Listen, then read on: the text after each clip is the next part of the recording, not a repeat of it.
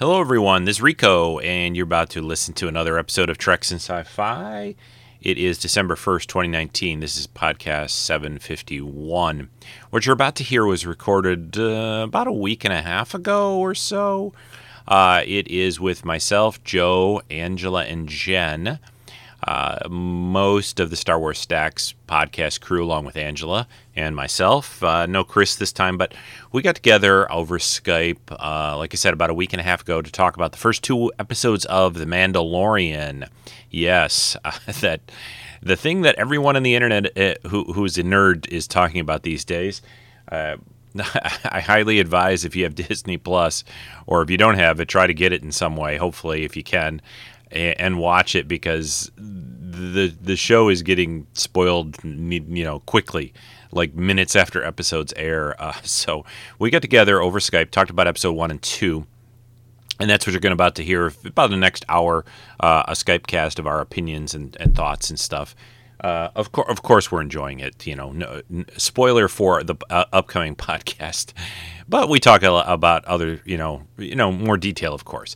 So that's what you're going to hear. However, or in addition to this, at the end of our Skype chat from a week and a half ago, since episodes 3 and 4, 2 more episodes of The Mandalorian have now aired since then. I'm going to do a real quick breakdown of those and what I thought a little bit. Not very long. I'm going to try to keep that brief because the other show is, or the rest of the Skype call is pretty long. And so here it is. Here you go. Here's a big spoiler warning. If you haven't not watched episodes 1 and 2, that's what we're going to talk about in the Skype show. And then after that, I will come back briefly and talk about episodes 3 and 4 of The Mandalorian on Disney Plus exclusively. So that's what you're going to hear.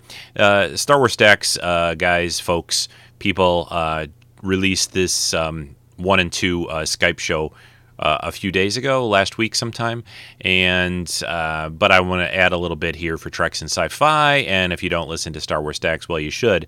But anyway, here's that Skype part, Skype chat about The Mandalorian, and then I'll come back about 3 and 4. So here we go.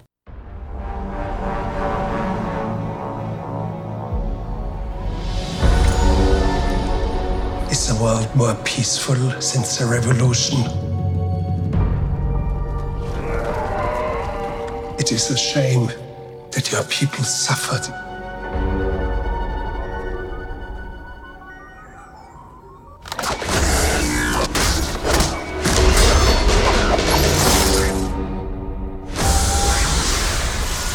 But bounty hunting is a complicated profession.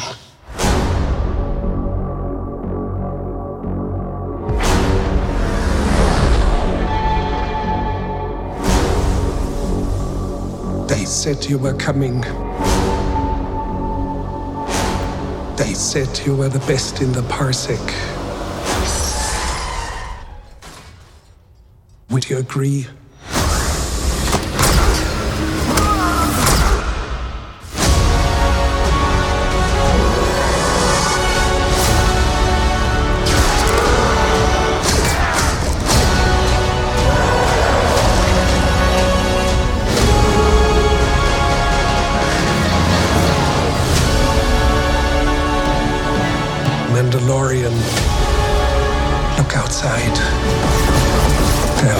For you.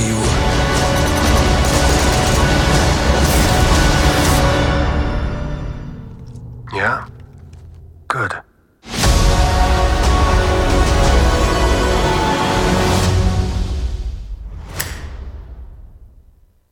Hey everyone, Joe here with most of our usual RPG crew, and if this is coming out, then you haven't really heard an RPG episode yet, but I guess this is, what are we going to call this, Treks and Anomaly Stacks? Treks and Anomaly Stacks. I like that. Anomaly Trek Stacks and Stack so. Trek Anomaly. We'll have to figure out the best order, huh?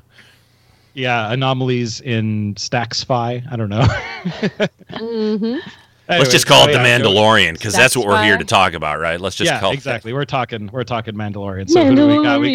We got me, we got Jen, we got Angela, we got Rico. Chris is preparing his I think Chris is checking his ancestry.com thing again right now. I think he's trying to he has his post up today about his he's really into finding out of his long lost relatives through ancestry.com. So he put up this post about I saw that. Yeah, like his percentage of Mandalorian, percentage of, Jedi,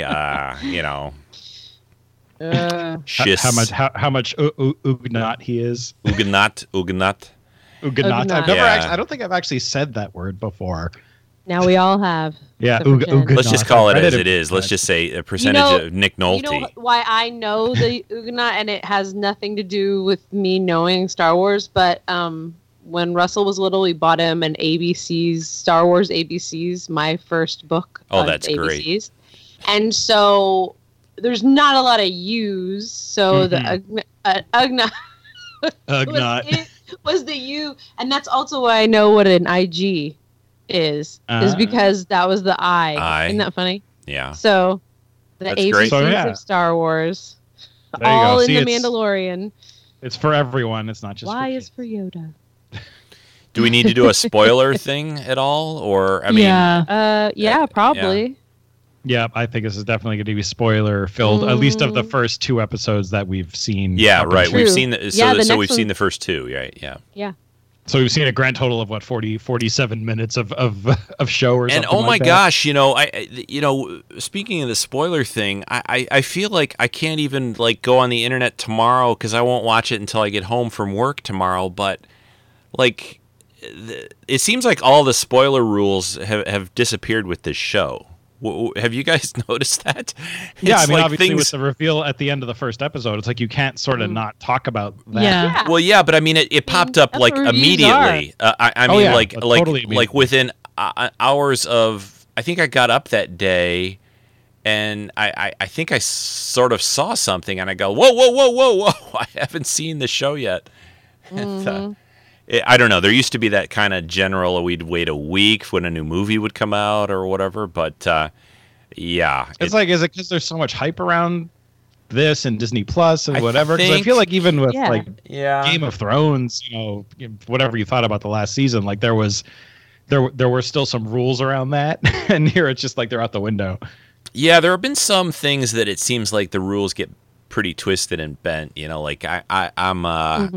I'm already basically getting panicky about Rise of Skywalker because I'm not actually, unless I change something or manage to get another ticket, I'm not going until, which seems ridiculous, I'm not going till opening day, the 20th, which is official opening day.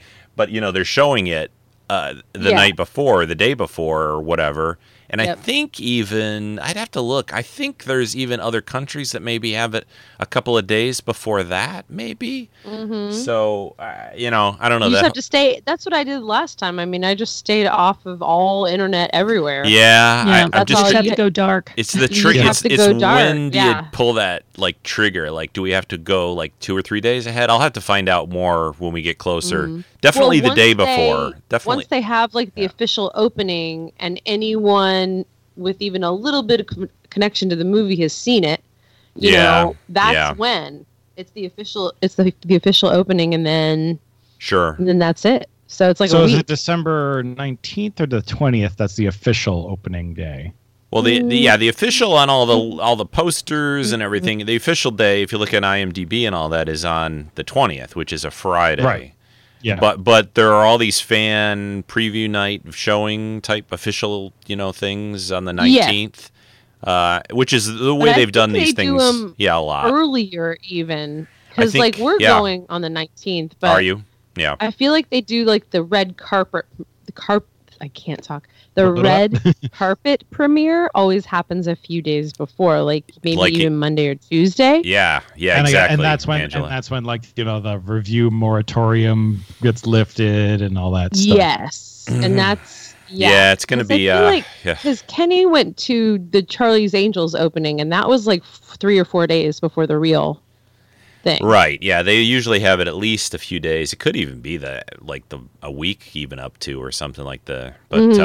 But yeah, we'll we'll have to be careful, I guess. But yeah. I mean, luckily, I think the thing with this is it's also like, you know, the 19th, 20th starting to get like around the holidays. You're super busy. So, you know, maybe you'll just naturally not be close to things. Who knows? Yeah. Nerds never take a break. I know, Joe. It won't. We all have phones and alerts and. Yes, exactly. You know, like. Yeah, it's just best to go dark.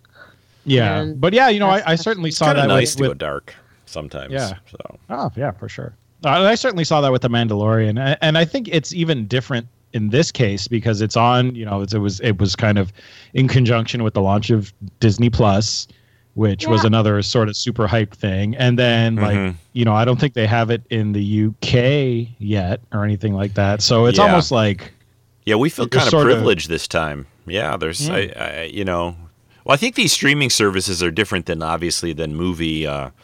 Premieres and all that, because you know they tend to be like, you know, they don't, movie premieres can kind of happen anywhere easily. You know, to set a whole streaming service up in a different country, continent, whatever, I think is a lot more involved. So they've I mean, I feel lucky that I got it at the same time you guys did, because usually Canada doesn't. We love you, Canada. Like, we love you. So nobody got it at the same time. They had such a hard time making sure that thing was launched correctly, and then what? It got hacked, and everybody's like accounts got hacked within just a few days of launch. Oh yes, it's kind of a PR nightmare, but it seems like they have things up now. But and now it's running fine. But the first day there was a lot of Wreck-It Ralph looking upset. yes, and it wasn't just me, because we have high-speed internet. We got rid of cable in order to get that. So it's not me. I know that there were people on the East Coast too, and West Coast, all over. The first day, because you guys in the U.S. could sign up like beforehand. Like, you were able to get that deal through Hulu. Yeah. So I kept checking for that, because I'm like, this doesn't make sense. And every time I would go, it would redirect me to preview.disneyplus.com or whatever. Yeah. Mm-hmm. And I could only sign up launch day, and I did, which was fine. And I think, you know, because I'm me, and as we were talking about before we started recording, you know, ever since the time change, I've been waking up at like 5:30 in the morning. Mm-hmm. So I went downstairs, signed up for Disney Plus like 5:30 in the morning, got in, you know, watched an episode of Rebels, and that worked fine. And then I think Chris woke up and he was like, it's not working. I'm like, it works fine for me. And then I tried something else and it didn't work. And then it was flaky through that whole first day. But I think after that first day, it's stabilized. Yeah, I mean, I didn't have any trouble. Let's see, the first day for me, I think, when did I watch it? Later in the day that day, I think. Yeah, I didn't watch it right away, and then and certainly by the time the Friday episode showed up, you know, the second episode, there was no problem at all. I don't think. Were you having any problem with that, Jen? By the time Friday came. No. I mean, I did get it the very same day, but it was delayed. Like, everyone else was able to watch it that morning, and I was waiting. But by the evening, it was working, so they got something straightened out. Yeah, that's what I was saying on our chat, Jen. That always reminded me that, you know, you had that same issue with, I think, Discovery with CBS All Access. That was me. That was an error on my part, because I wasn't setting things up right. I was trying to mirror my iPad to my Apple TV instead of just looking in the channels menu for CBS. Yeah. So that was all me. That was me. Yeah, it's. I had to set up the app on my smart TV for Disney Plus. You know, that you know, took 5 minutes or something, but after that it was fine. Yeah, I have an older Apple TV, and the app is not available on it. So thankfully I have Xbox One and was able to download the app there. I hate controlling things with a controller. What you gotta do. I need to get a remote. Oh no, you know what the best thing to do is on these smart TVs? The most fun thing to do is to sit there with the stupid remote and enter your user ID, like your email and your password. It's like, oh my god. You know, our smart TV is from like a bazillion years ago, and it actually has the back of it has a QWERTY keyboard on it. Oh, wow. Okay. Yeah. It's awesome. And the best for me is like my passwords. I generate my passwords through like LastPass, so they're all like ridiculous. Mm-hmm. So I had to sit there with like my phone with the password up on my phone. And you had to write on. Yeah, you had. Yeah. Boop, boop, up, up, up. It's great on your PC alone, but if you have to do it somewhere else, then you've got like you know, then you have a big, and I hear I hear we're going to have to start re-entering passwords ever so often because the streaming services are realizing that people are sharing accounts. Oh yeah. And they don't want that to happen, so they're talking about doing things like making you renew your password every like month or so. And I was actually surprised because, you know, most of these services, like when you're doing something on like, you know, Apple TV or on like a smart TV, you don't end up putting in your password into the TV app. So I was surprised that Disney does this because usually what I've seen that they do is you go on the TV and it says, oh, you know, register this to your account, and it gives you like a code, and then you go to the website and you register it, sort of like backdoor registration kind of a thing. Mm-hmm. Yeah, that isn't the way it is for my TV. I don't know if it's the TV or the apps, Joe, but mine seems to be for the most part is, you know, you know entering the email, entering the password for that. I think CBS worked that same way. Well, there's something to that though, Joe, because I had to do that one time on the Xbox, and then after I found out that people's accounts were hacked, I changed the password on the website, and I thought, oh crap, I'm going to have to now re-enter it on the Xbox, but it worked. So somehow it's updating, it's tied to the website, and I didn't have to re-enter it. So maybe it does like authorize it on the back end, so you just have to authenticate once, and then it says, one time. Mm-hmm. This instance of this, you know, smart TV app or this Xbox app is associated to your account. I want all this password crap eventually to get to the like biometric Star Trek level where basically it just knows you're there. You know what I mean? Seen like that commercial, right? With the finger, with where you just put fingerprint. Well, yeah, there's fingerprint readers and things on a lot of laptops and stuff, but no, I mean for like everything. It was like it was some sort of big commercial where they go to a museum and the dad and the kid are there, and it's a wallet, and it says, "What's this, Dad?" He's like, "Oh, we used to carry around our IDs and phone IDs and our cards in there to pay for things," and then it shows him going around the world, like going around different things, having just putting his fingerprints. Okay. Yeah, just putting his fingerprints on things and like paying for things, and that was his identity and everything. So it's like that technology is coming. Like it's quick. It's coming probably quicker than we think. But well, I got hit my head.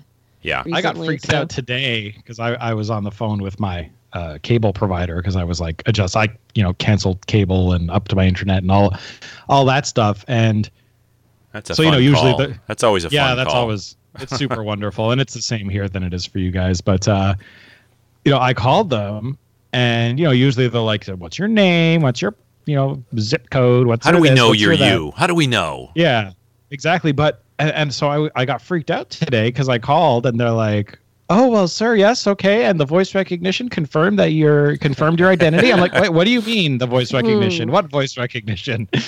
I don't remember setting up for any voice recognition. Did I tell y'all the thing about the Fire Stick? Did I tell y'all about that? About Raspberry Pi? Me, yeah. Mm-hmm. About the Jim put on we have this old Cano computer we got got Russell, like a build your own computer. It's a little Raspberry Pi thing. And Russell doesn't really use it anymore because he has like his own normal computer. And Jim was like farting around with it and read somewhere where you could make like a homemade firewall with the Raspberry Pi. It's called a pie hole. Anyway. So I like it. That made him laugh. Well, he had been using the Raspberry Pi thing to kind of traffic all of our devices and like what's being used where. And I use my computer, you know, I usually work at least once or twice a week from my computer. So there'll be a lot of my computer uses the most, you know, bandwidth.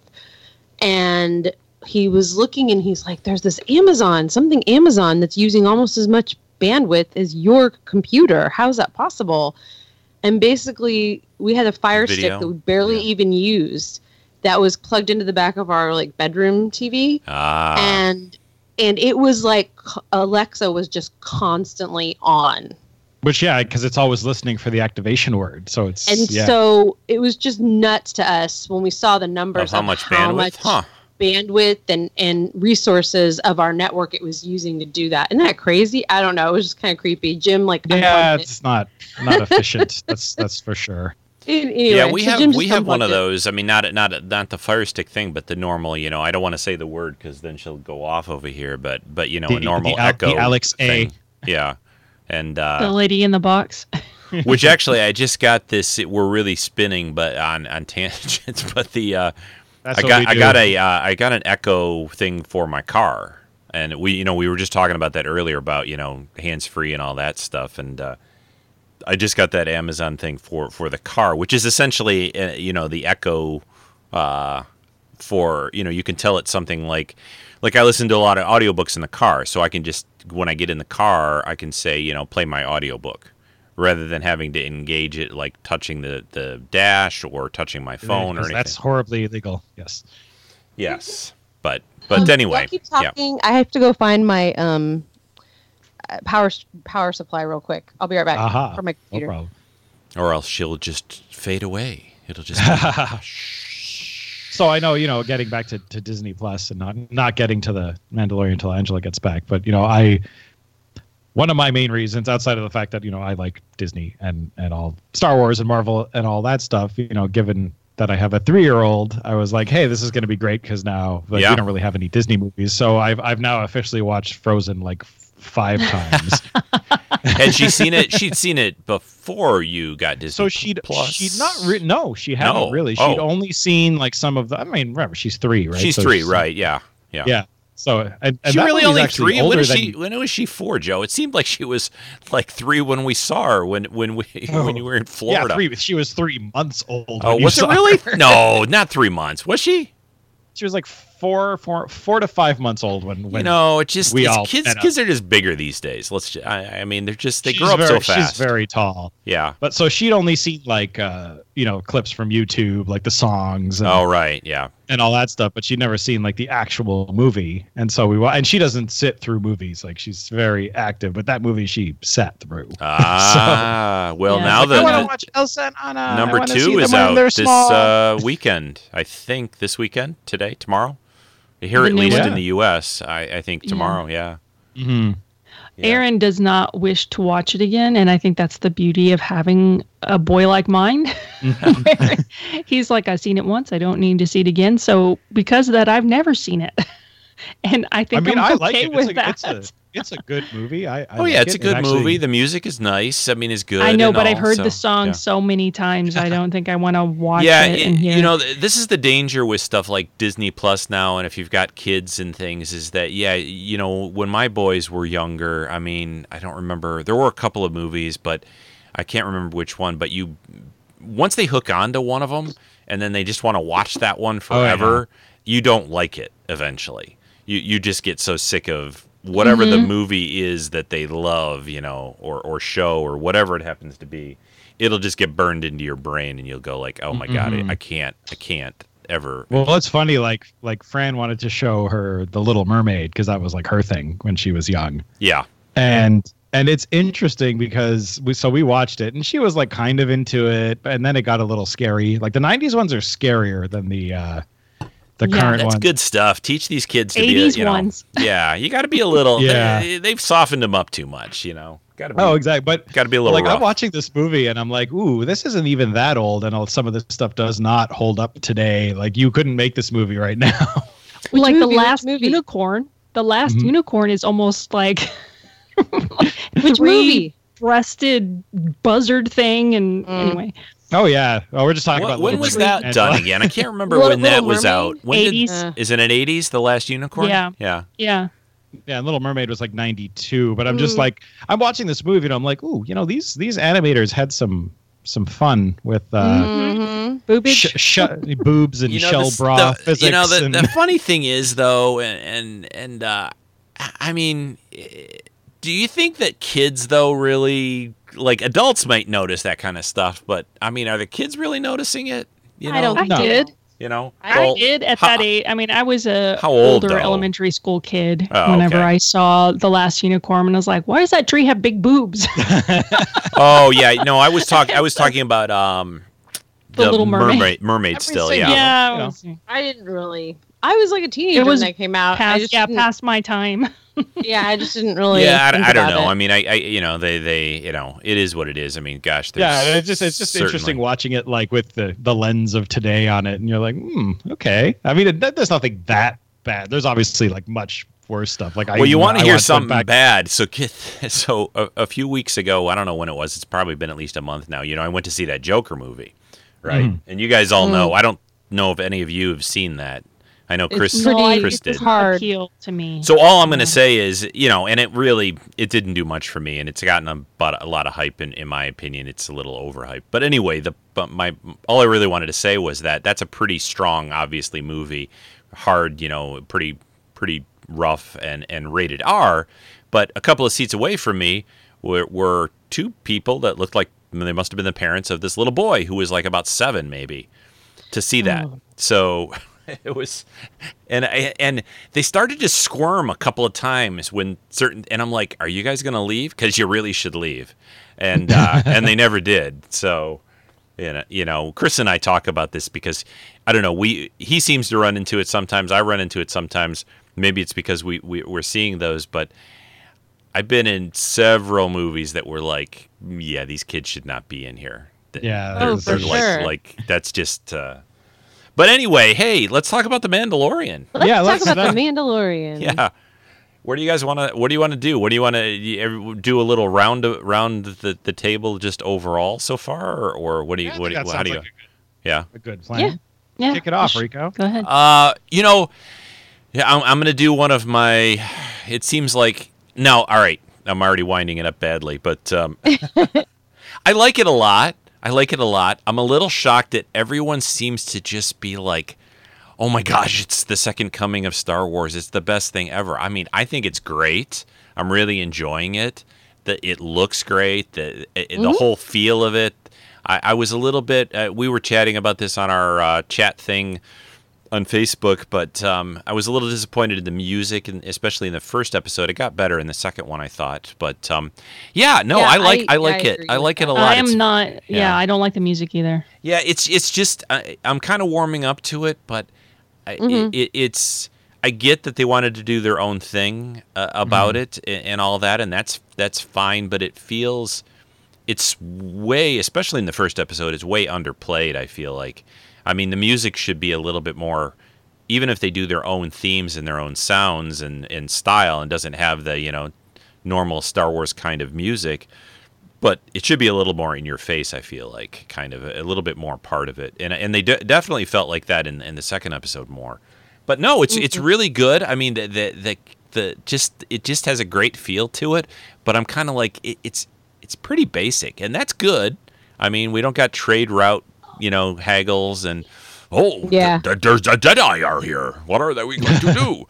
And you know, but no, I like it. I like it a lot. And the last thing I'll say, and then we can get into everyone else can have their little quick blurb on it. But the only thing that I'll say is that I know for every episode until it happens, all I'm going to think about is he going to take the helmet off? Is he going to take the helmet off? Yeah. Yep. Is he going to take the helmet off?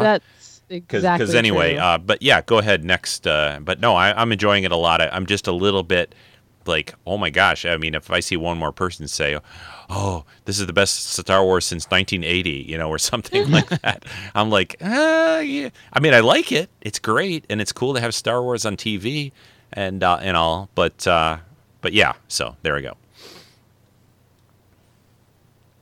Who wants to go next? Who's next? Okay, I'll go next. I agree with Rico about the music. It's not that it's not in your face. I feel like Star Wars is a second. I mean, the music, the soundtrack in Star Wars movies is another character. I mean, it's got personality. It helps carry the movie sometimes. You know, a lot of the time. If you take that music away, it's not Star Wars, and that's what I'm having trouble with. I mean, I love. I'm enjoying it probably more than Rico. But the music part needs to be Star Wars. And you're right. I think they're trying so hard to divorce it from the original trilogy and the prequels and, you know, these new set of movies with Rey in it. They're just trying too hard to make it its own thing, and it doesn't feel like the Star Wars universe when that music isn't Star Wars music. You know, it doesn't have to be by John Williams, but it needs to be related, in my opinion, to what's been established as Star Wars music. But aside from that, I love everything about it. I like the attention to detail when it comes to which aliens we see in the background, because one of my complaints of the new films has been that there's always some new alien and they're not bringing in anything that we really love and remember from. I mean, it's okay to have a new alien every once in a while, but I'd like to see, you know, some recognizable aliens from the cantina and, more, you know, done well, updated, you know, and they're doing that in The Mandalorian. I love that. Yeah. And also I love the homages they're doing. Like to Indiana Jones, and I can feel some like spaghetti western in there, and because Star Wars is basically cowboys in space, right? That's what it feels like to me, at least. Han Solo is, and basically, Boba Fett and was like the bad cowboy, you know. But I think they're doing a really fine job. I'm enjoying it. So yeah, I mean, I think the whole concept of bounty hunters in general is sort of like a Western thing too. Yeah. And one of the things I loved about the second episode, or the chapter 2, was how long it went without dialogue in the first. That is true. That is still great storytelling. I didn't need the dialogue. Yeah. I didn't need anyone to spell anything out for me. You know, I could follow along and understand what was happening. And then when there was talking, it was an alien who started it, I think. You know, the one that says, "I have spoken." Yeah. Which is now a thing. It's already, that how saying. Fast that caught on, Yeah, and was it Nick Nolte that's playing that? Yes. Is that what I read? It kind of looks like him. You can kind of pick up his voice when you listen. Yeah, it is definitely Nick Nolte for him, yeah. That's awesome. Okay, next. We can't forget about Carl Weathers. Carl Weathers! I'm like, oh, it's Carl Weathers. Hey, Apollo, what have you been doing here, Apollo? Oh, man. Why are you sitting there? That was like immediately. Like Carl Weathers and Werner Herzog of all, like, so random. I love it. And that's something I forgot, too, because, you know, you sort of watch Star Wars and you see, like, you know, what it is, and you don't necessarily place it in the timeline properly. And when you saw Werner Herzog, and it's like, you know, he's this, like, scraggly. He was the Imperial, right? Mm-hmm. Yeah. So this like scraggly guy wearing like an Imperial medallion, and I'm like, why are the stormtroopers dirty? I'm like, oh, this is after the fall of the Empire. I like all the dirt. I like the fact that everybody looks just so like beat down and messed up, and yeah, because the Empire is just like garbage now, right? So yeah, that's the whole point. Yeah. That's what happens. It's after the happily ever after. Yeah, exactly. All right, Angela, thoughts? We haven't gotten your full. Yeah, I definitely agree. I did like the music better. You know, and like we talked about, I also had a little bit of issue with the music at the beginning. I liked it better in the second episode. Mm-hmm. I feel like I also wanted to kind of see the arc of it. I wanted to see what the whole show was saying before I made kind of a final judgment of it, so jury's still out there, because I thought of us, Jen, because I really don't hate the opening to Enterprise. I don't hate that song, and so it's. Did someone say Enterprise song? Did someone? I don't hate it either. Not. It's grown on me. It's really not like a song I would put on a Star Wars or Star Trek show, but I still like it. And so I kind of thought about that and thought, well, this is, you know, something new. It's a new medium. It's a new channel. Like, everything's new. But it's committed, though. It's really committed. Well, no, I don't feel that from this soundtrack. Well, and the other funny thing I think you kind of alluded to this too with it, is that I honestly feel like production design and the things you were just talking about with the used future, and you really get a sense of that you are in the Star Wars universe. You, even though you don't know any of these characters, you're like, oh, we're in Star Wars. Like the production design, costume design, all of that stuff, the cinematography, everything is very Star Wars. And so by having the music be so different, or to be even a little bit different, that is the disconnect. That's the discord.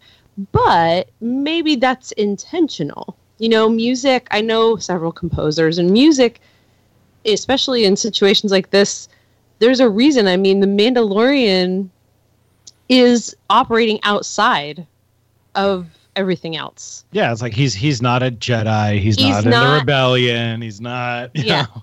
And so I think that might be the intention, is for it to be a little off, a little discordant, a little different. Mm-hmm. And I also think, who was it? Was it you, Joe, or Chris, who was talking about, he's like a level one.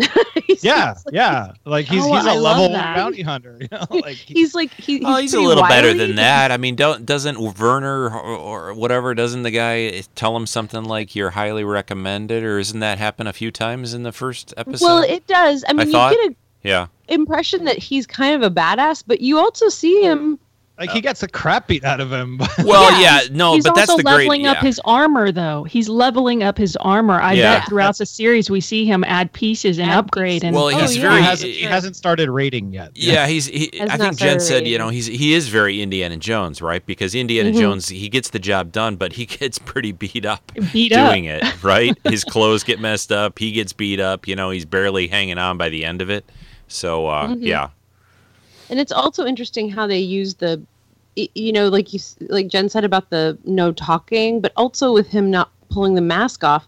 There's a lot of things us as an audience are used to taking cues off of, as far as how we're supposed to feel about a person or a situation, based on how the actor is giving us, you know, facial expressions and stuff. And right now, it could be anyone. Like The Mandalorian, I mean, it's very cool how that part, he's able to convey all the emotions and the acting and everything, just, you know, with a big old helmet, a bucket on his head. Yeah, it's like, we know it's Pedro Pascal under there, but yeah, I want to see Pedro. I want to see the mustache. Come on. So anyway, I think that's interesting. Are we allowed to talk about Baby Yoda or no? Yeah, well, we are now. We already said spoilers. Yeah, we said spoilers. Okay, because also I'm very excited about this. I watched the second episode with a bunch of girls. It was me and Sith Jen, her daughters Lorelai, and poor Jim and Russell, because the four of us were like, "Oh, Baby Yoda, he's just so cute." So it was pretty funny. We were all like, just completely, Baby. I had a conversation about who and how that character came to be, because they said he's 50 years old, and the prequels take place around 50 years ago, and there's a Yaddle who is a female version of Yoda that disappears after the Phantom Menace. Yaddle and Yoda having a little knocking those little canes. So I don't remember. Do they actually say, where do they say that he's 50 years old? Somewhere. They said at the beginning, in chapter 1, when he was getting the bound, you know, the mission, he was told that the person he was looking for that was 50, and that was the big surprise when you see the baby. I'll have to watch. I feel like tomorrow, maybe I'll just sit down tomorrow night and watch 1, 2, and 3. I'll watch them again. I've only watched them once each. I'm trying not to, you know, overdo. Yeah. Yeah, cause, and that makes sense, right? Because like, oh, you're 50 years old, blah, blah. Okay, so I'm looking for some, you know, dude or whatever, and then you see this little baby, but then you're like, oh, wait, no, that makes sense. 900 years old you become. Yes. Yeah, I think that's what I posted on, because Brian posted something about it, and I was like, when 50 years old you reach, look as adorable, you will not. And you know, as soon as I saw that, I was like, oh, leave it to Disney to make something marketable. I mean, that is perfect. That is something they're going to sell. And guess what? It's going to be on sale in December, right? Just in time for Christmas. Yeah, got a nice plushy Baby Yoda. Yep. Yeah. No, exactly. And I will buy several of them. And, you know, one thing I could say about the music. So the music in episode or chapter 1, I can't say that I liked it or didn't like it. I didn't notice it, which for Star Wars is weird.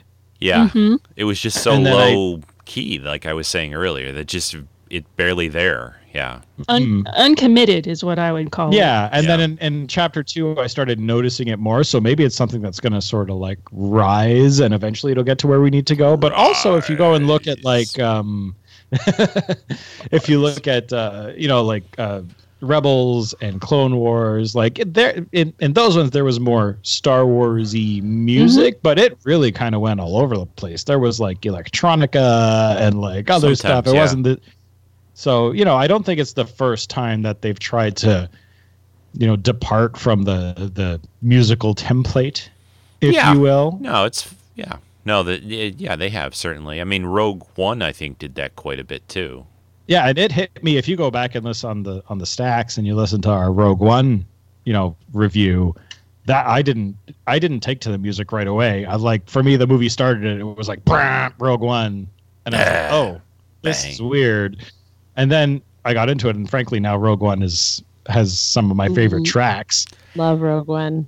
Yeah, I mean, I like the solo movies music a lot. I mean, they used a lot of the classic Star Wars, but I'm talking about some of the tracks that don't really use it, but sound very Star Wars like to me. You know, so but yeah, what else, Joe? Anything? I mean, you know, like, you know, saying, me echoing what you guys said, I really did like it. And, you know, I'm sort of a broken record when it comes to this stuff. Like this side of Star Wars is the side of Star Wars that I like. I don't really care about Jedi. I find Jedi dull. And so, you know, I like the dirty kind of underbelly, the fringe, I guess is what they call it in the EU. And that's the part that I find interesting. And this is really that.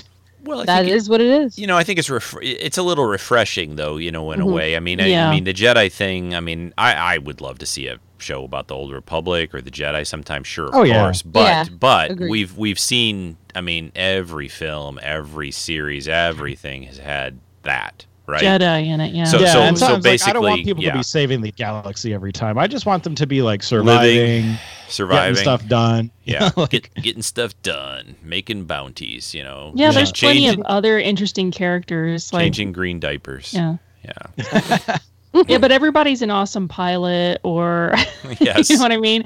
Like, we're watching Resistance right now, and I won't spoil it, but we're really enjoying it. But here we go, another template, a really good pilot. Yeah. Well, I won't say more than that, but... Yeah. Let's see a show about a bad pilot and a bad, you know, like, or just like people that average, have, you know, or average, or people that just have issues, right? Like, that are relatable. But I think, what was I going to say? Yeah, and the other thing, and I know they sort of started bringing some of this stuff up over, you know, in Rebels, but I think they, you know, whether it's Filoni or whoever, I think they realized what they did to the Mandalorians in Clone Wars was probably not the best idea, and they've sort of over time like retconned it effectively. Yeah. And now we're back, and especially it's very noticeable in, you know, the first chapter there. Like, there's a lot of Karen Travis's isms. Yeah. That have been brought back from those Republic Commando novels that basically just got wiped out. So, you know, I thought that was great. Like, all the stuff with, you know, the armor and the Beskar, and, you know, when they went to the armorer and you saw, like, kind of the very tribal nature of the Mandalorians and stuff. It was really, really, really, really cool. I loved that. Yeah, I agree. That's awesome.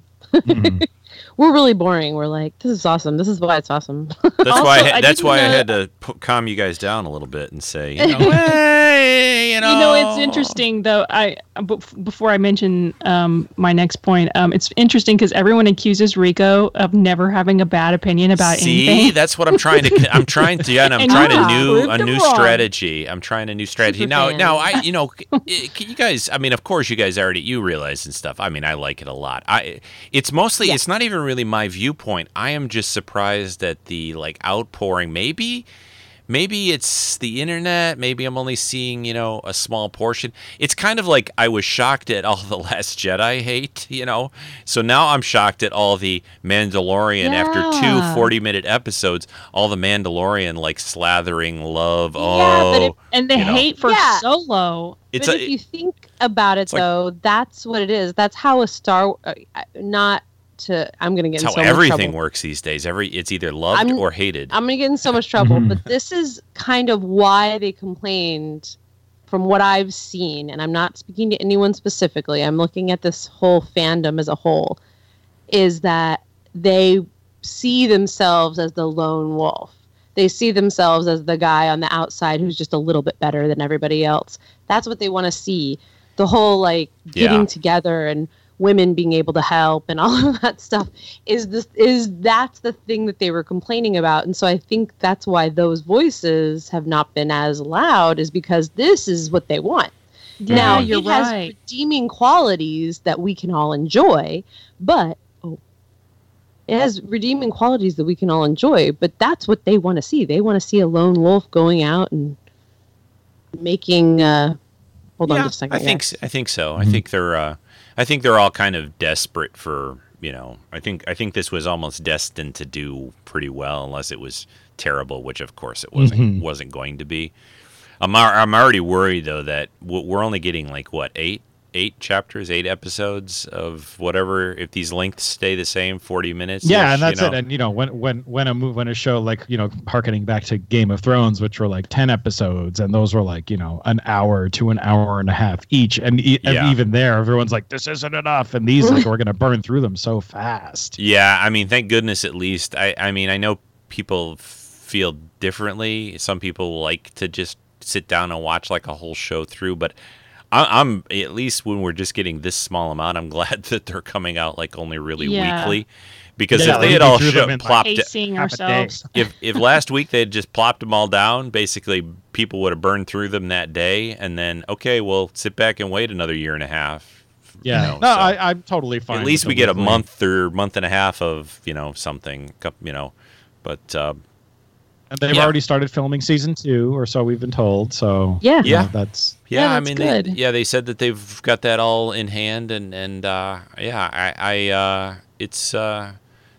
cool. And I mean, I haven't seen anything in it to make me feel they're not not going to keep doing it like they are in these episodes to come. That it's so the only thing I wasn't sure of is. Are they on Tatooine or are they on another planet? I wasn't sure either. I think they're on another planet. It rained. No, right, Russell said he knew what planet. They didn't show the suns ever, did they? No, but I didn't not think Tatooine. I didn't think there were Jawas on other planets. Yeah, there's Ugnaughts too. But it is after. It is after, so it's possible that they've been displaced. Yeah, because there were Jawas and sandcrawlers and and there were monkey lizards too, and they were cooking them, which is that in an EU novel? I've never seen them cook monkey lizards. But have we ever been told definitively that some of the things that we've seen on other planets that's the only planet that they were ever on, like that Jawas were only on Tatooine? Or I would say nothing that is real official. Let's put it that way. Yeah. Well, there's very little that's canon anymore. They wiped the slate clean pretty much. The movies, a few of the animated series, and this. Mm-hmm. So, yeah, because I mean the old stories are that the Jawas are native to Tatooine, and Tatooine the sandcrawlers are there because they originally some big mining companies went in and mined silicon. Space travel. They basically people can go anywhere, right? Anyone can go anywhere. So even if their native planet is Planet X or whatever, they can I'm fine with it. It's just there's a lot of Tatooine on this planet that I'm not sure is Tatooine, and that ship got torn apart pretty fast, and not only torn apart pretty fast, but his ship they put it together pretty good. That was a building montage. That I know. I loved it. I loved it because I love the mechanic stuff, and the ship stuff. And when I saw them tearing it apart, I'm like, oh no, I love that. It's one of my the Mandalorian's a great character, but I really love his ship. I mean, I think that ship is really cool. And yeah, and it's not too far removed from Slave One. It's just a horizontal version. Yeah, it's like a horizontal version of Slave One. It had a couple of strains of like Serenity. Yeah, I was gonna say it looks a little like a mini Serenity. Yeah, a little bit with the two engines and stuff. Did anyone else think that the blue alien did? He remind you of the barber from TNG? Yes. Yeah. Yeah. Like, that's exactly what I thought. Yeah, sort of talks too much. Like, and not just look, but character. Like, it almost seemed like some kind of weird Trek Easter egg. Like, there's no way that's a coincidence, but... Yeah, that's got to be that Mott inspired. And then I like the fact that we saw a toilet. I think that might be the first Star Wars toilet. Oh, nice. I like his. I like in the first episode his little wall of weapons. No, well, Frozen the weapons guys? Are good, but the everyone in carbonite. Yeah. Yes, that was awesome. I mean, they have that whole carbon freezing chamber on Bespin, but I just got a little portable, carbonite little maker thing here. Oh, this is like 5 to 7 years later, so carbon freezing technology has become. Oh, I know, like, it doesn't matter. You don't find the technology. You never want to Star Wars. You never get into that. I'll never pick it apart. Okay. I just thought I actually thought it was super cool. That makes the most sense? If you capture a bunch of people, well, let's just put them on ice until I get them literally. It kind of reminds me of when you go to IKEA to buy a carpet. They're all just kind of hanging. Yep, that's exactly what it's like. Hilarious. Yeah. That's so true. All right, which one of these is yours here? Yeah. Oh, this guy's writhing the most. What does everybody think about the whole Beskar steel thing? Oh, I love it. Like I said, I love that. I like it too. That's cool. Yeah, I agree. And I love he gets his one little shoulder thing done, and all. So that's one of my favorite things about him. I'm hoping that's going to be a thing throughout the series. Every season he adds to it, refines it, because it's like that's what we love about the EU, and the games that we play, Knights of the Old Republic, whatever. We pick up pieces here and there of our armor or lightsaber, improve things, and they're incorporating it. It feels like they're incorporating that into this show, which kind of endears me even more. Yeah, it has a game feel to it in a way. Yeah, he's going off on these different missions. It's totally got that Warcraft thing, right? When you're leveling and your armor's all mismatched and dumb looking, whatever. So I still want to go back and say, so what do we all predict? Are we going to get his helmet off this season, and when? Season? I think we will. When a girl is involved. Yeah. What is that? What'd you say, Jen? Sorry. When a woman becomes involved. Oh, but, getting beat up and tossing around by a big old space rhino or whatever. Yeah, your helmet just, man, that thing is glued on or whatever. That would be embarrassing for a Mandalorian for his helmet to come off in a battle. Mm-hmm. I would think there's some sort of chin strap down there. Yep. Yeah, because that or blue. In these first two episodes, we have not met, half the cast yet, right? Yeah, that's true. Well, there's the one... what's her name? The former whatever fighter girl, Gina something or the other, right? She's in this. You know what I'm talking about? Yeah, Gina something. She's done a few movies. There's two female characters in this, if I remember right. What's her name from Agents of S.H.I.E.L.D. too? I thought she was going to be May on Agents of S.H.I.E.L.D. Yes. Ming-Na. I love her. Oh, yeah. I love her. Ming-Na Wen. And I think she's a Mando too, right? That's the impression I got. So. I hope she is, because she would be a badass Mandalorian. Maybe that's the ex-wife, and maybe that's when the helmet will come off. Maybe that's I'm here to pick up my my support check of Beskar Steel for the month, and I would like. Was that guy? So that blue guy at the beginning, that was Horatio Sands, formerly of Saturday Night Live, apparently. I don't know. Well, I do know who that is. Yeah, I do know. Yeah, he was on SNL for a while. It's Ming-Na Wen and Natalia Tina as an unnamed Twi'lek bounty hunter. Ooh, I like that. Oh, and the other thing, now that I'm in the Wikipedia entry that I forgot about, is the stormtroopers and stuff are all 501st people. Yeah, we've mentioned there that, or I don't know if it was on our little chat thing, or that's come out. That came out way back when they were filming this season, they were, I think I had maybe put a post up or something at some point, but yeah, I guess they put a call out. They needed a bunch of guys, and so they used the 501st. Yeah. That's awesome. Yeah. Mm. Yeah, that is cool. Yeah. And of course, Taika Waititi as the voice of IG-11. Yeah. Is that it for poor IG? I mean, you know, is that it? I have a suspicion that there are more than. Mm-hmm. Or yeah, somebody he's going to get fixed or something. Is that? You know? They might have the same sound file. That's just one model. Right. Sure. Right. You can have another. You know. You can have another droid that looks like him or whatever. So because I love that I actually really liked IG-11. I like that he was. I kind of wanted him to be buddies almost. Yeah, me too. But I'm glad he took him out whenever he tried to kill the baby Yoda. Well, yeah, that was. I mean, I'm like, he's driven by different reasons. Yeah, so. That is acceptable. I love the fact that he was basically like the Lost in Space robot with guns. Kind of, yeah. We had trying to commit suicide.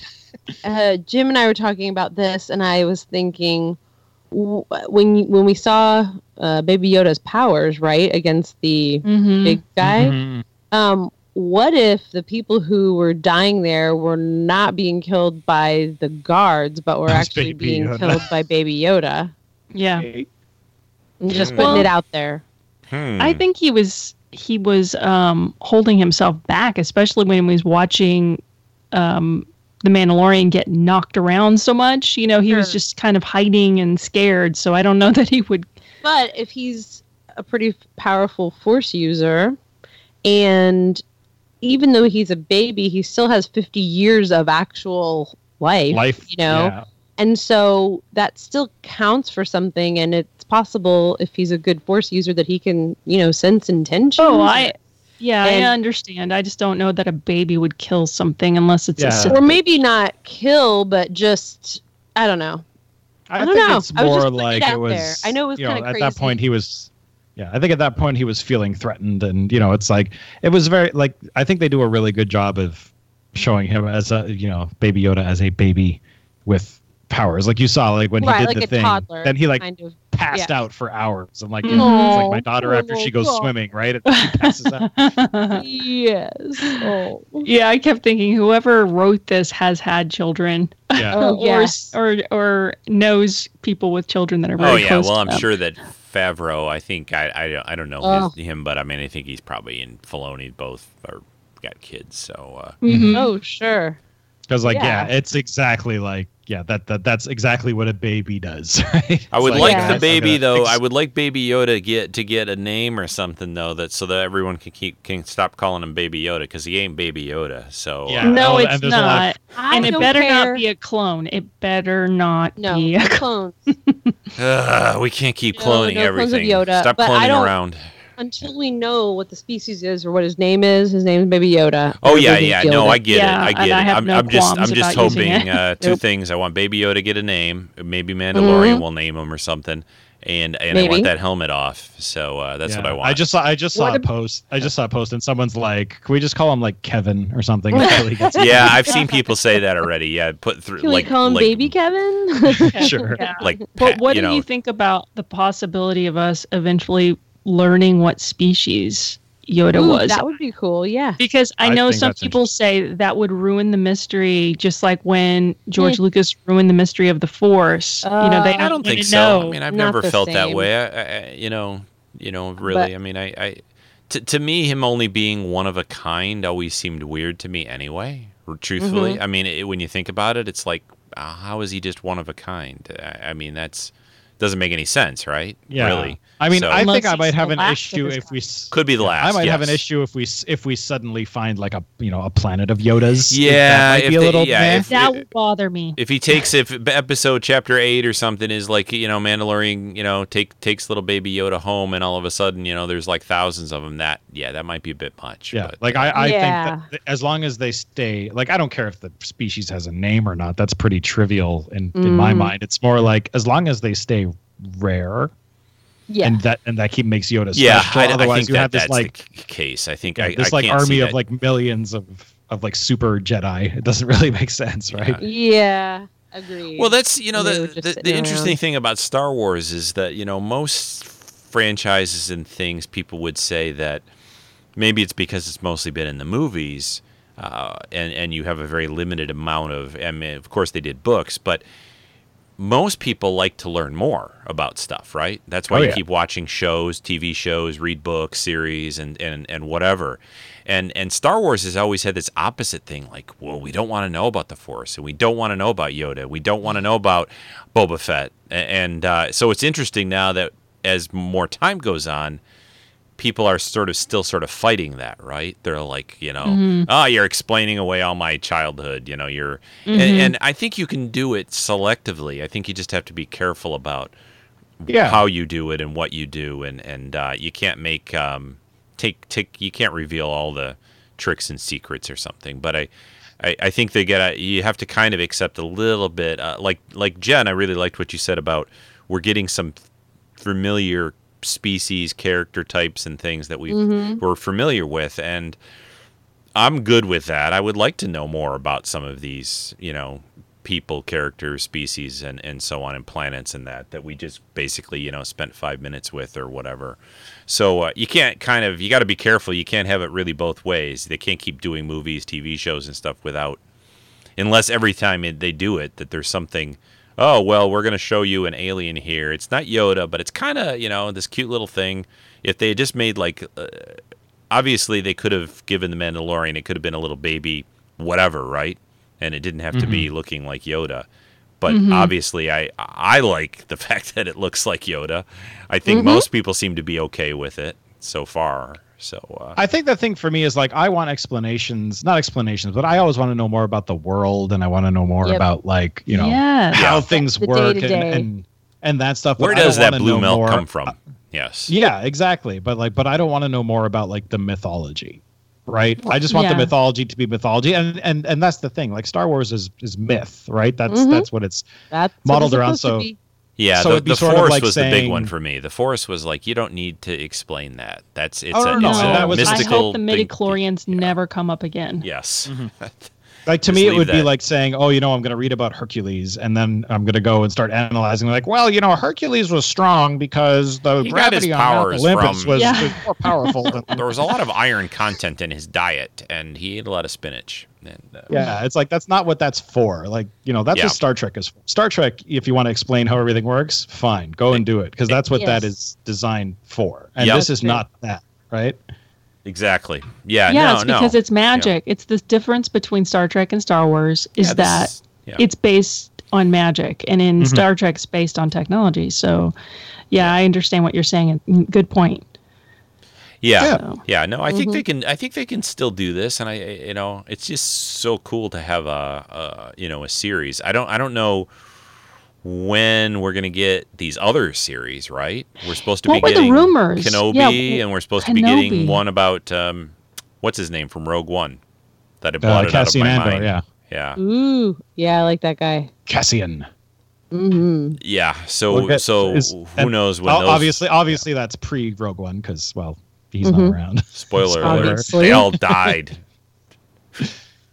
Because Jin's life was awful. I would be really happy if we got an Ahsoka series. That'd be cool.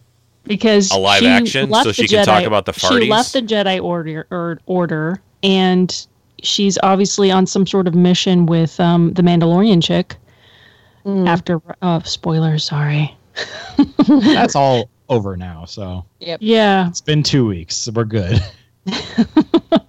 Like we said at the beginning, everyone spoiled Baby Yoda in like 5 minutes. I don't think Angela has seen all of Rebels, though. So I don't care. Russell's watching and telling me what's happening.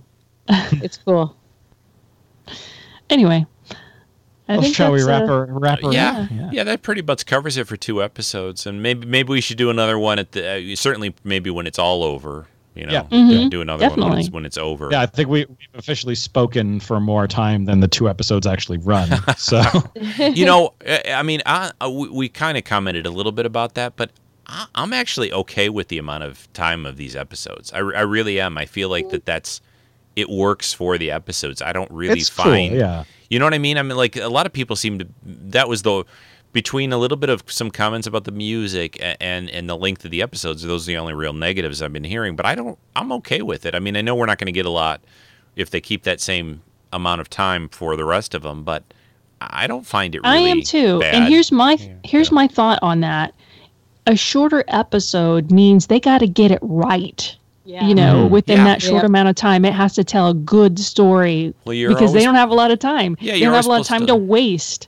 Leave them wanting more, right? That's the general rule of entertaining, right? Yes. Yeah. But I do want more, so yes, I'm like, dang, I wish it was longer, but I'm glad it's not. So I'm right there. Yeah, and you know, I think you can do in short episodes like that. You can do stuff where like 3/4 of the episode there's no talking, or there's only like because in chapter 2, aside from the Jawas, there were like 2 characters in that episode, pretty much. For most of it. Do you think that they'll ever? Do you think that they'll release some either on a disc set or maybe on Disney Plus? Do you think we'll get ever like an extended episodes? What do you think? Maybe I'm not sure. Yeah, maybe I should talk to John Favreau about that. I mean, they certainly would have probably maybe filmed more. You always film more, right? You always. Oh, they could probably cut out a lot of stuff, yeah. Yeah, a little more of the repair the ship montage, a few more, you know, maybe a little campfire scene while they're eating between nights of I Have Spoken. Yeah, I mean, I'm sure there's going to be extras and things, but I like the fact that they're bite-sized and they're really, at least for the time being, like, you know, one thing happens and you don't get like, you know, gone are the days of like 24 episode seasons and, you know, the clip show and the one where Molly O'Brien goes back in time and is a cave woman and, you know, like... Hey, stop picking on Molly that, you know... I think I missed that one. Yeah. You didn't miss much. But no, anyway. It's good. It's good. It's I'm good with... There's no more filler. Yeah, no, they're very, very...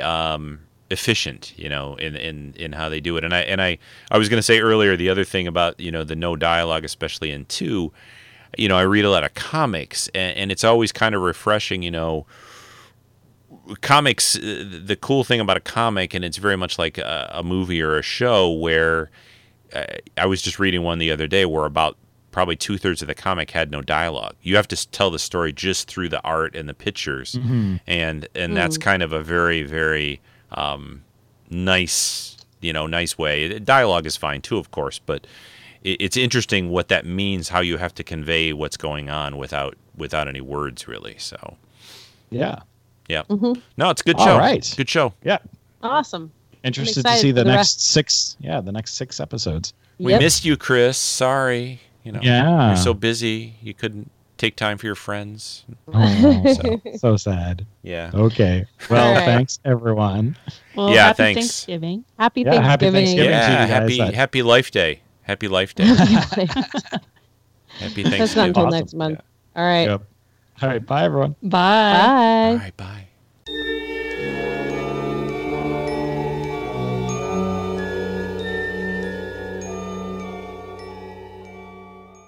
Well, hey, folks, I hope you guys enjoyed that quick discussion. Well, quick to me in a way, but we wanted to get something out quickly on The Mandalorian. It seems to be really being talked about a lot. Everyone seems, for the most part, really enjoying it. I'm really enjoying it.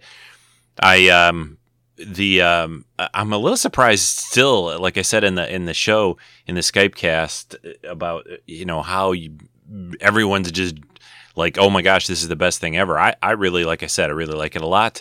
I think it's very well done, but it's fairly straightforward. You know, it's not overly complicated. But and that's kind of been my thing. I mean, maybe that's what Star Wars does, or when Star Wars does things best is when they keep it fairly simple. You know, when you think about the original trilogy, it was pretty straightforward. You know, and then the prequels. I think one of the things people thought about that, or one of the disappointments was, you know, it became a little overly complicated. They tried to explain things and stuff.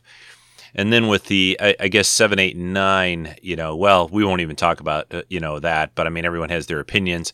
I think they're okay. I'm enjoying them. But it isn't where I necessarily expected the galaxy to end up after everything they went through in the original trilogy. So anyway, let's talk a little bit more about The Mandalorian. So we covered 1 and 2, chapter 1, chapter 2. Chapter 1 doesn't look like it has a subtitle.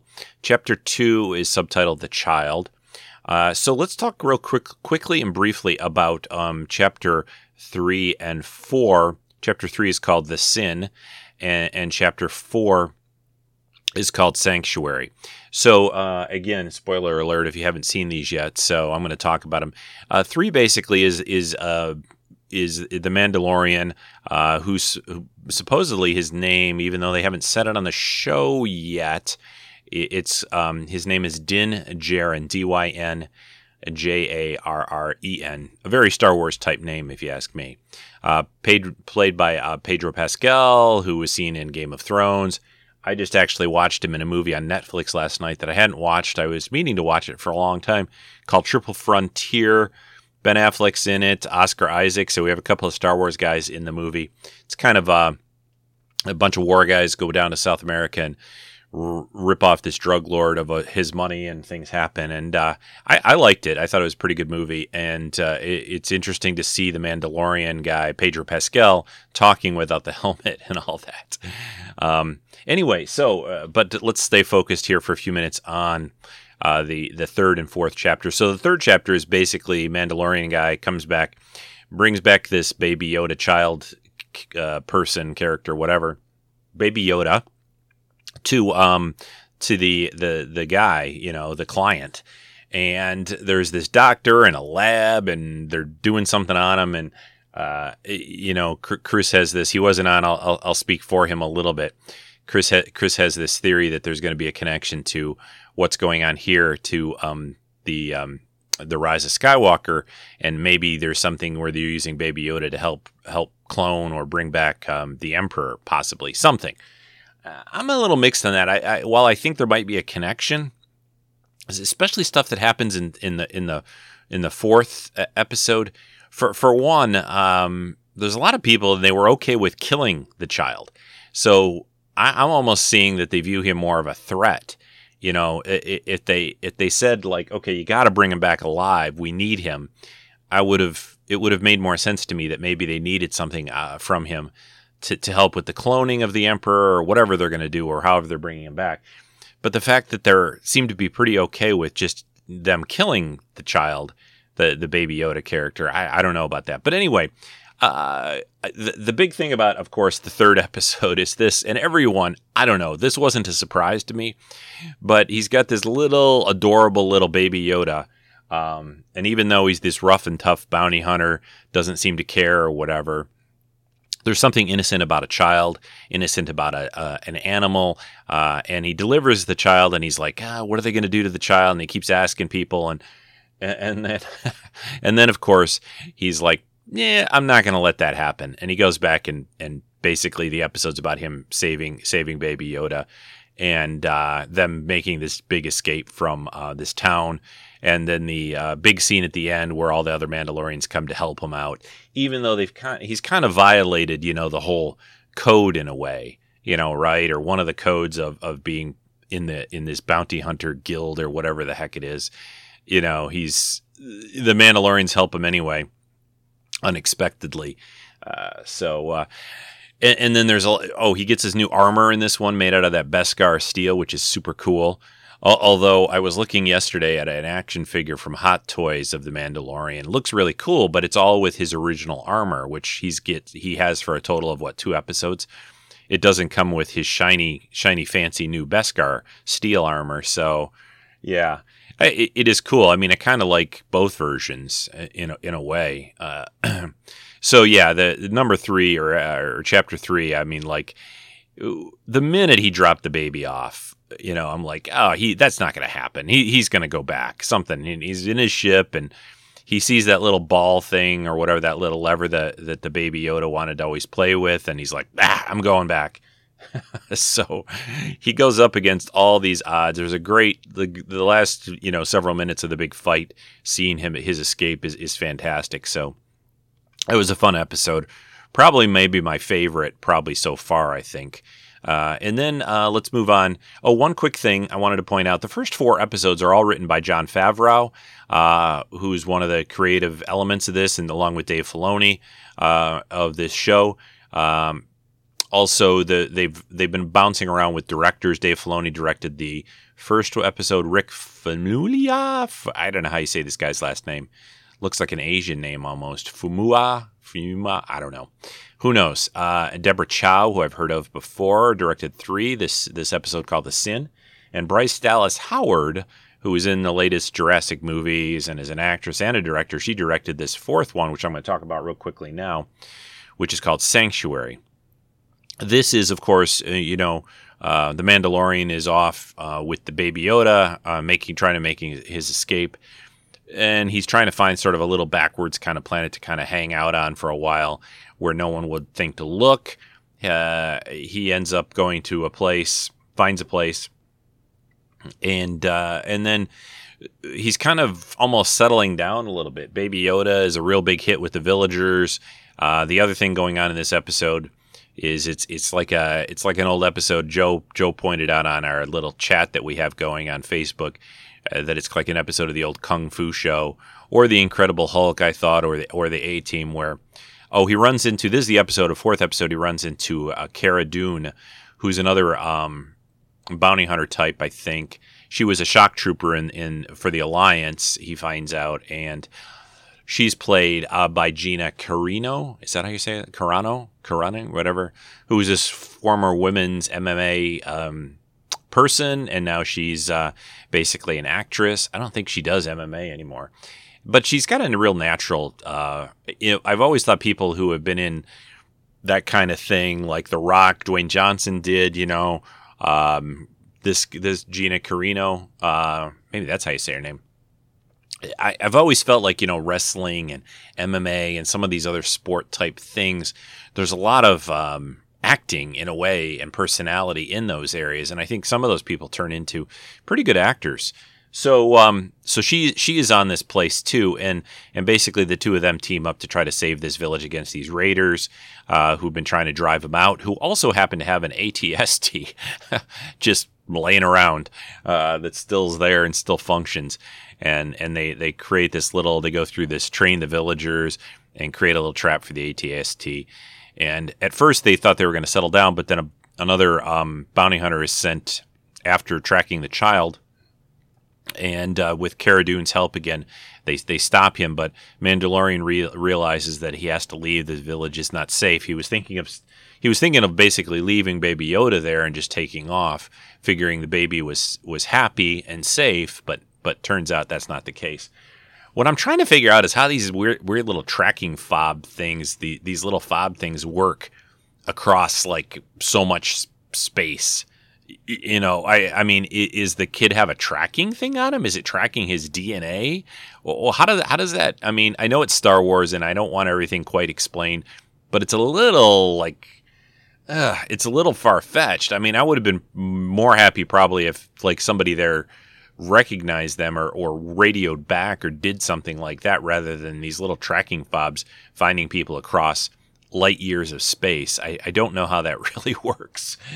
Who knows? Maybe there are like little inner space buoys out there that boost the signal or something. But what's he tracking? Is it something electronic on the baby? And you would think he could get rid of that. He would know, you would think, as a bounty hunter by now, how to eliminate that kind of stuff.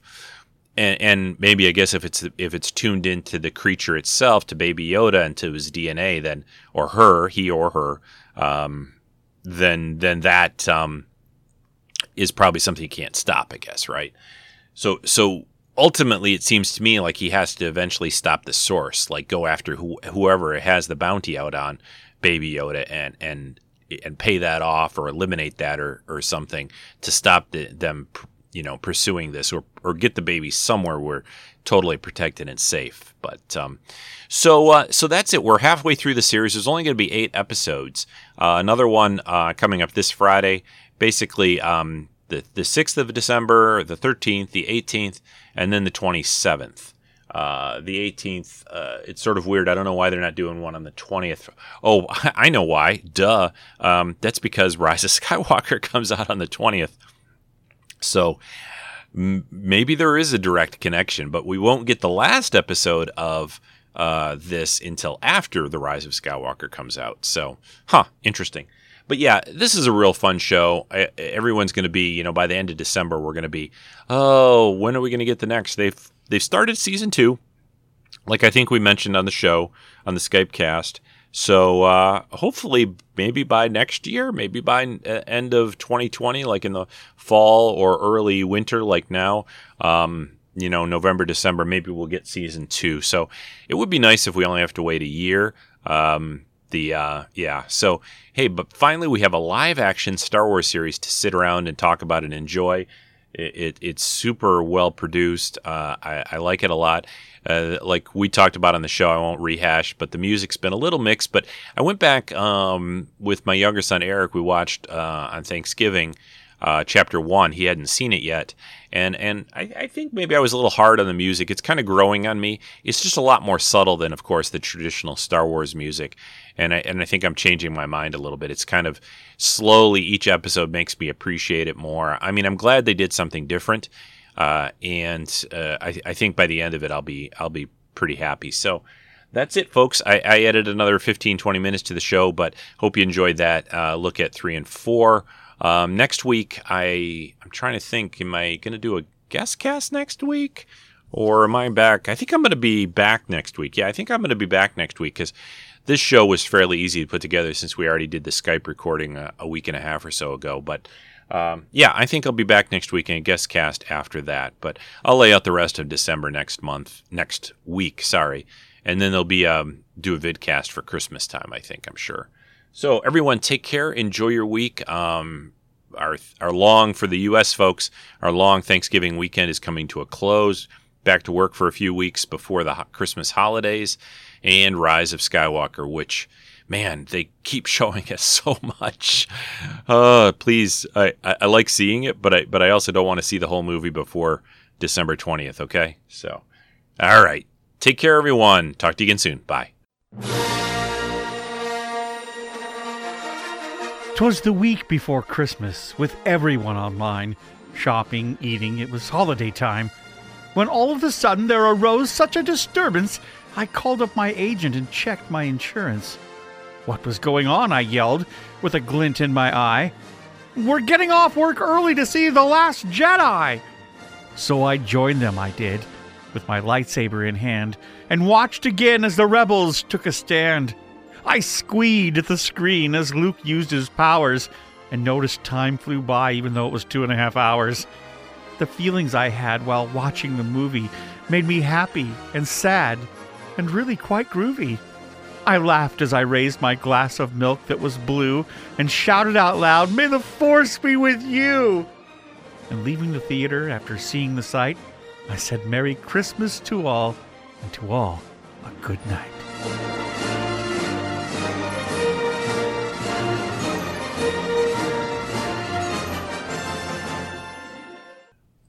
This has been a Rico Dosti podcast production.